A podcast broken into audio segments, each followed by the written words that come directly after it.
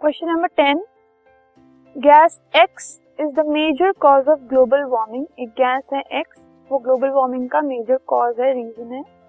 It combines with hydrogen oxide Y in nature और वो nature में से हाइड्रोजन ऑक्साइड वाई से रिएक्ट कर जाती है.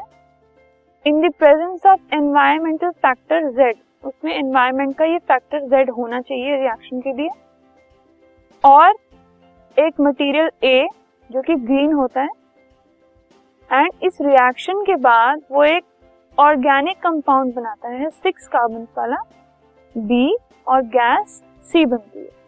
जो गैस सी है, वो ब्रीथ करने के लिए इसेंशियल है। तो हमें बताना है एक्स क्या है? वाई क्या है? जेड क्या है? ए क्या है और वो कहाँ मिलता है? बी क्या है? और सी क्या है? ये सब हमें बताना है।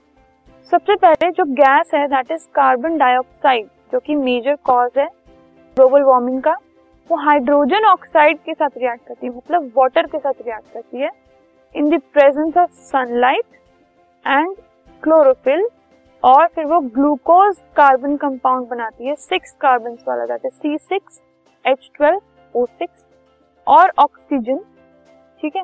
ऑक्सीजन मतलब it is a gas that is essential to breathe और ये जो प्रोसेस हो रही है it is called photosynthesis this podcast is brought you by Hub Hopper Shiksha Abhiyan अगर आपको ये पॉडकास्ट पसंद आया तो प्लीज़ लाइक शेयर और सब्सक्राइब करें। और वीडियो क्लासेस के लिए शिक्षा अभियान के यूट्यूब चैनल पर जाएँ।